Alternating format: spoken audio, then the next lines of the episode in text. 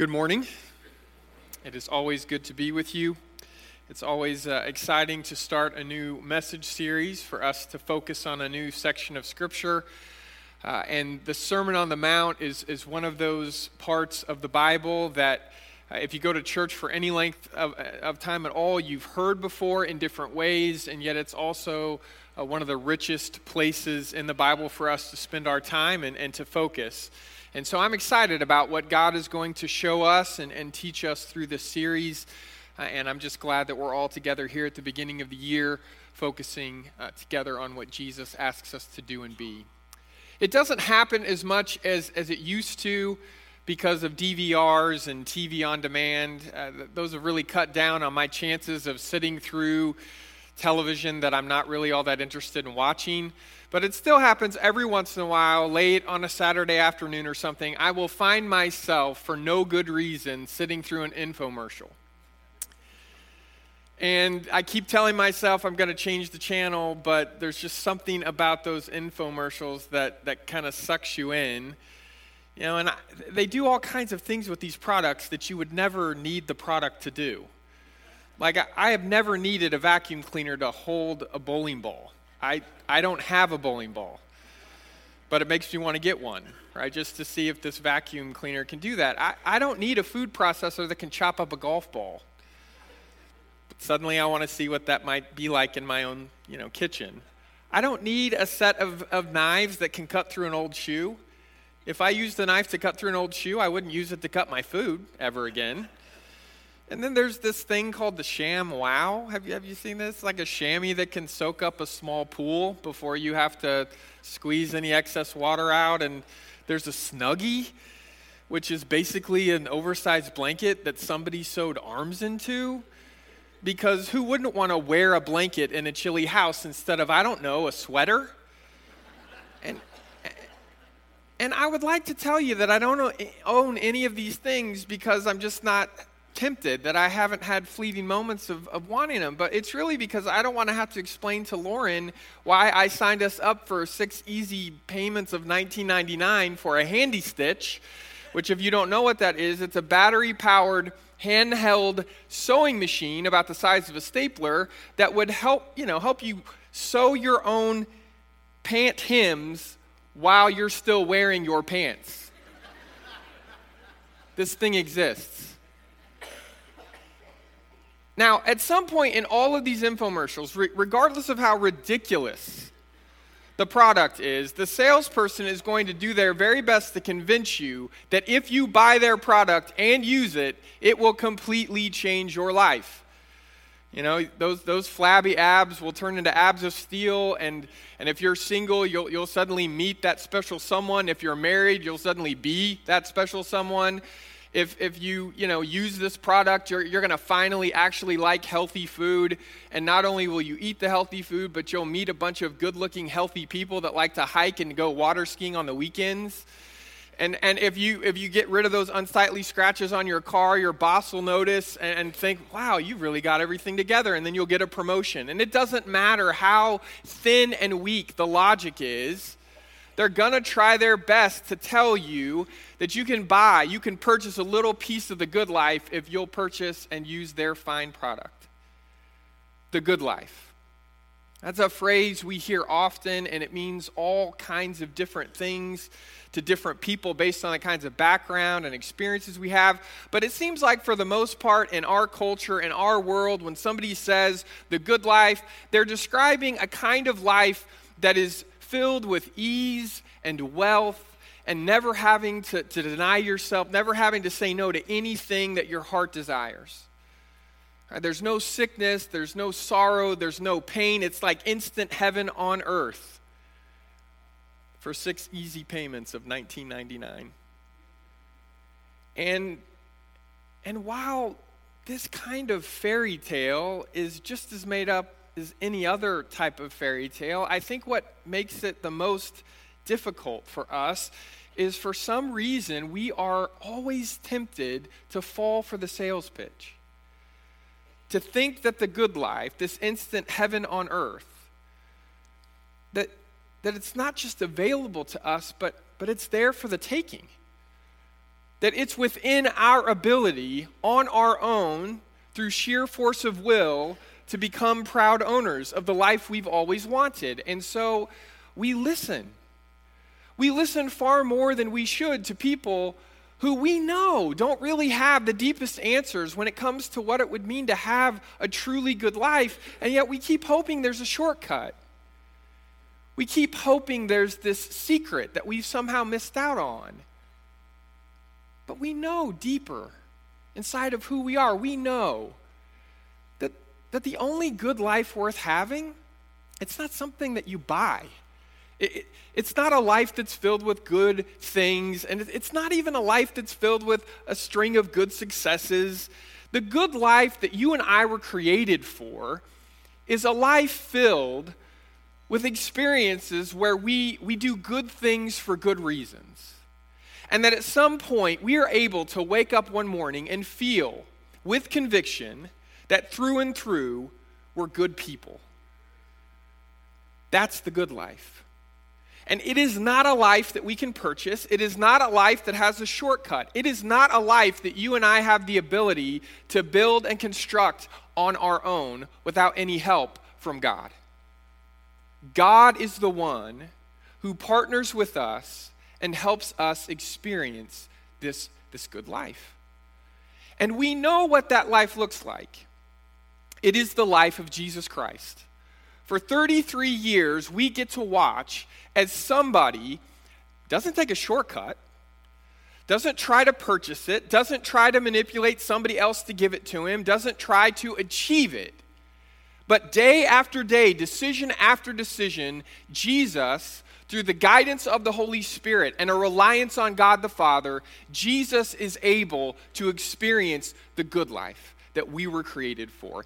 And it doesn't look anything like instant heaven on earth without any more sickness or sorrow or pain. No, in fact, what it looks like is a life that in spite of sickness and sorrow and pain, there is this joy. There is this hope. That while we may have to suffer, while people we care about may have to go through difficult things, that the things that we go through that are hard, they never get to win. It's a life that looks like something that's focused on other people and not ourselves. Not because it always makes sense to us, but because the God who makes us tells us this is how you should treat one another. This is how you should relate to one another. This is how you should think about each other. If you've ever taken the time to read the Sermon on the Mount, we find that Jesus not only lives and models for us what the good life looks like in real life, he explains it, he talks about it. He tells us what to do. He tells us how to see the world. If you've read it out loud before, you're going to find out that in the span of basically 15 minutes, Jesus helps us see the truth. If only we will open the eyes of our heart and trust that the words he says to us are God's truth. But it's difficult.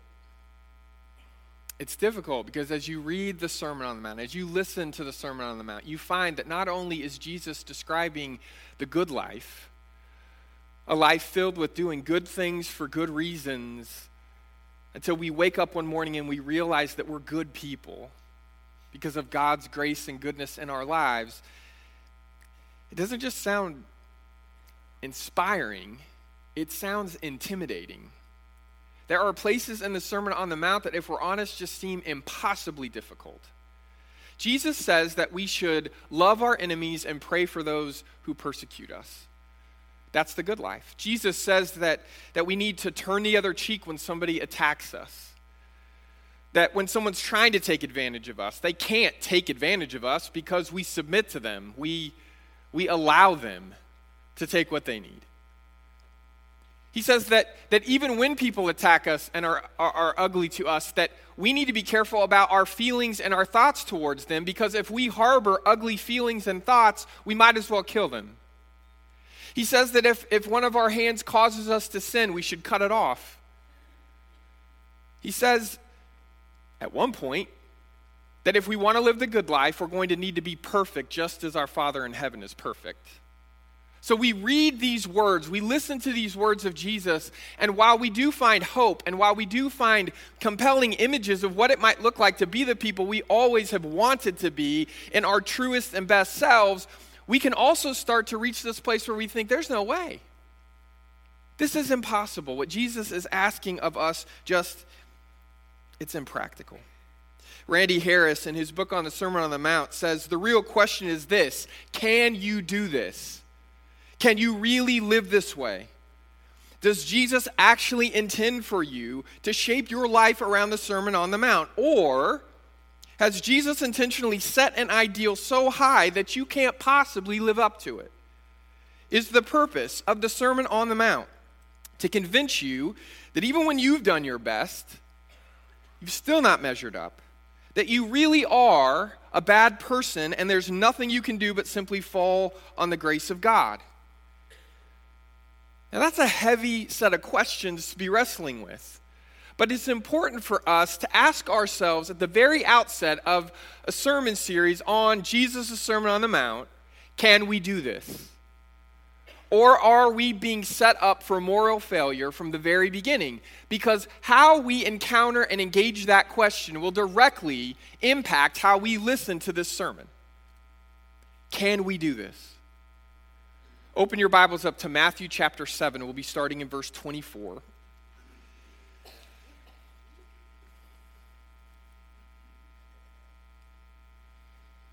Everybody who hears these words of mine and puts them into practice is like a wise builder who built a house on bedrock.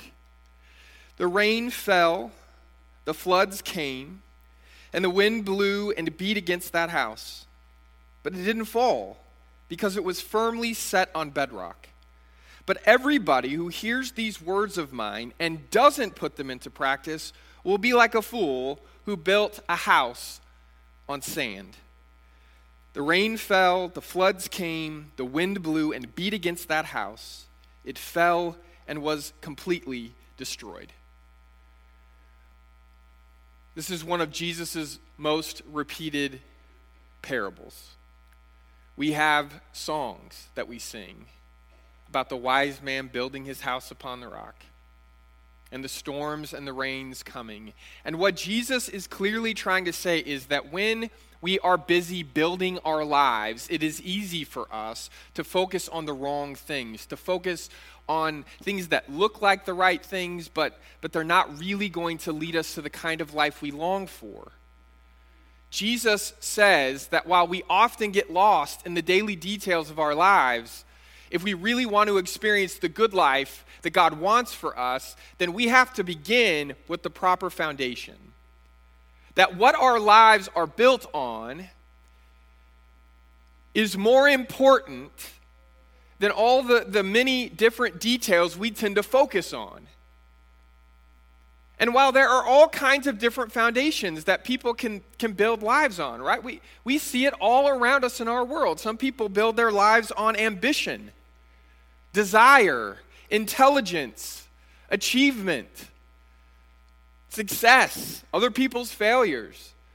Still others of us struggle with feeling like we build our own foundations. And maybe we feel more like we inherit broken foundations from people in our lives. And so if we were to think about what are our lives built on, well, it's cracked and it's not stable because it's insecurity and it's embarrassment and it's self-doubt.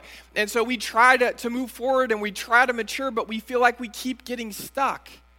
We keep making these huge mistakes in not just the kinds of things that we want to do, but who we actually want to be. There are many different kinds of healthy and unhealthy foundations to build our lives on, but there's only one holy foundation. And the holy foundation that you and I can build our lives on is constructed of the words that we find from Jesus in the Sermon on the Mount. He says that to us right here at the very close of his sermon, that the good life is built on the foundation of his words. But see, it's not just the words themselves and knowing the words. It's not, he says, right, that we have to be people who hear the words and what? Put them into practice. Not define them really well or understand them or know which words they were in Greek. We are the people who hear the words and live those words. Now, it wouldn't make any sense for Jesus to say this right at the close of his sermon and then for us to go back to the very beginning, which is what we'll be doing over the next couple of months, and decide that every time we read something that seems a little too difficult for us to live, he was just being dramatic, or he was using overstatement, or he was trying to talk about this ideal that we're never going to live up to. And so the whole purpose of the sermon is to make us realize our need for God's grace and to feel thankful for that grace and then to keep being who we already are. That's an unfaithful way to read, to listen to the words of the Sermon on the Mount. Jesus says, I'm not interested in having admirers. I want followers. I'm not interested in you knowing the contents of the words that I'm speaking. I want you to live these words every single day. I want you to build your life on the truth that I'm trying to live in front of you, and then I'm trying to explain to you why in the world you would live this way. Jesus believes that you and I can live this sermon. Now, he doesn't believe that we can individually decide to live this sermon perfectly from this moment forward. That's not what he's asking. Robert talked about this love that God has for us where Jesus is the groom and the church is his bride, and he knows us well enough to know that we haven't figured it all out yet, and that what Jesus wants in a relationship with us more than anything else is not immediate, instant moral perfection that somehow we achieve, but it is rather an open heart that is trying with everything inside of us to trust in the relationship and the love we have with God. And that trust and that love with God then have this transforming power.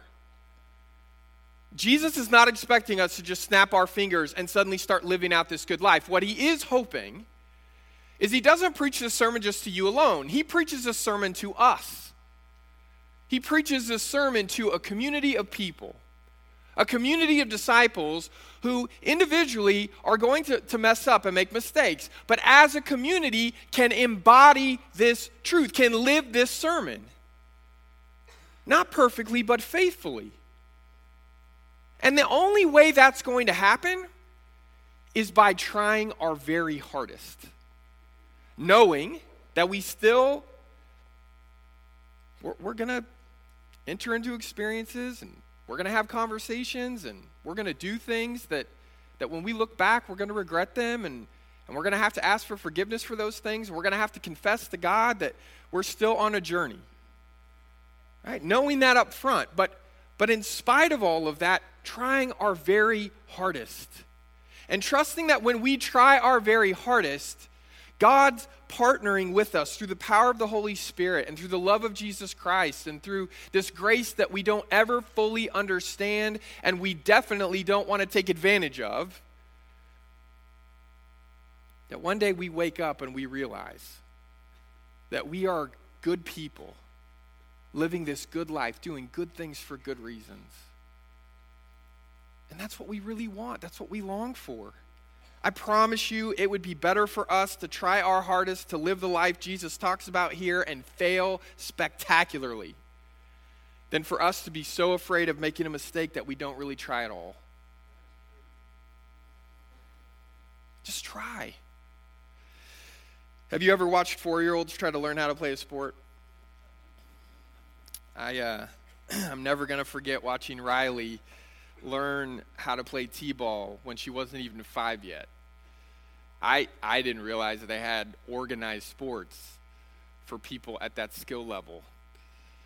But we go to a few chaotic practices, and I find out, Rob, for the first time in my life, I'm going to have to be a Cubs fan because she's on the Cubs, and so we go. It doesn't. It's just. I'm feeling nervous for the coaches that's so out of control out there. And so she gets up to bat, to hit a ball off a tee, and she manages at her first at bat at this game to get a hit, which is great. We start cheering, and in her excitement, she starts running to third instead of first, and we keep yelling. And I think part of the reason she couldn't hear us is she had this batting helmet that was at least two sizes too big, and it was bouncing, and it looked like it was heavy enough to kind of take her down, but she looked like this, human-sized bobblehead trying to go down the wrong base path. Her coaches finally get her, and we kind of get her over to first base, and I'm starting to feel like, okay, we got this. And as soon as she gets to first base, someone else is at bat. And she starts playing with the grass, and she's touching the chalk line. She's waving at us, and then somebody gets a hit, because everybody gets a hit. So they get a hit, and she starts running, and she gets excited while she's running, and she runs into her own base runners on her team and then past them. Because, why not have a race in the middle of a baseball game while you're doing that? And then you get through all the offense, and I think, okay, well, at least maybe, defense, we'll see how this goes. She gets out into center field because that's where they put the best players, in center field, and she's out there, and there's like 14 kids in the outfield. Everybody's too afraid to be in the infield because, someone might actually get a hit. And so she's out there looking at airplanes, and there's birds that's flying by, and there's squirrels, and she's waving back at us. At some point, she takes her glove off. She puts it on the ground like a pillow and lays down and just looks up at the sky. And she accidentally goes into the other team's dugout, and they call this baseball. But when she finally got up for the third time, there's 3 innings, she hits the ball, and she remembers to run to first, and she gets to first, and she turns around and she looks at me with this smile like, "Aren't you proud of me, Daddy?" And of course I was proud, right?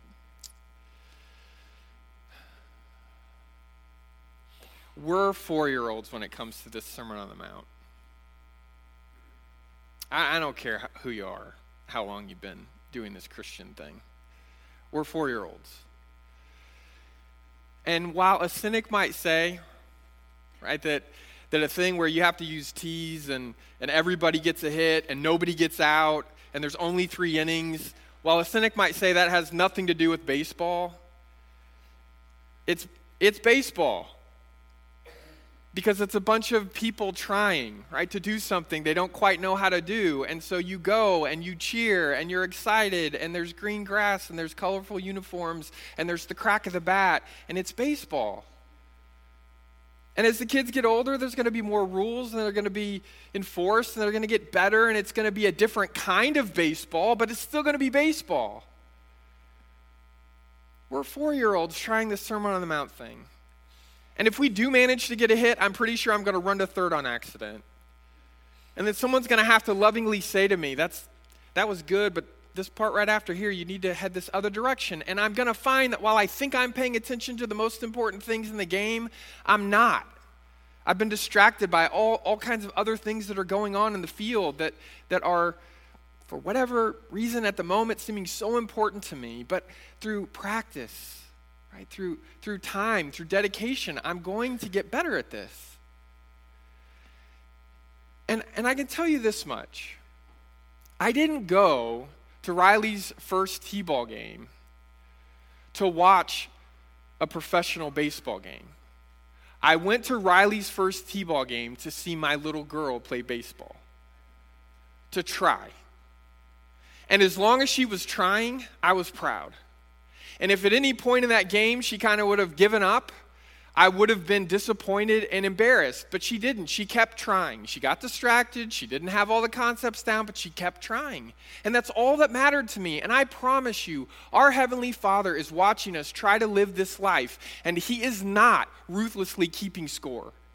And He's not interested in pointing out all the ways that we're not yet perfect at this life we're trying to live. That is painfully obvious to anybody who's paying any attention. He's pulling for you. He's pulling for me. He's excited. He's celebrating every small thing we manage to do right because we've been trying and we're going to keep trying, and something changes when you keep practicing. So as we read this sermon together over the next couple of months, as we focus our hearts on it, when we listen to it, please, I'm begging you, try. Try to believe that it's possible. I don't care how difficult it seems. Try to believe that with God's help and with this community's help, you and I, we're on our way. And all God wants for us, even if we think God's wasting his time watching us, all God wants for us is for us to keep going and to not give up and to not walk away. And as long as with everything inside of us, we really are trying, he'll take care of the rest. He always has, and he always will. Jesus says, "My people hear my words and try to put them into practice." And when the storms come, and brothers and sisters, the storms will come. If we want to not only survive those storms, but if we want to, in the midst of those storms and in the wake of those storms, still be experiencing the good life that God longs for us to have, we have to start somewhere. We start here. We're going to sing together now, and as we do, we're going to have a few shepherding couples just outside these double doors that are waiting to pray with you and to talk with you. And so if you came this morning and you have anything on your heart that you'd like to talk with another Christian couple about, if you'd like to learn a little bit more about our church family, if you'd like to learn a little bit more about what it means to start a relationship with Jesus Christ, these couples are there, they're ready to receive you, and they want to talk with you. Go to them as together we stand and sing.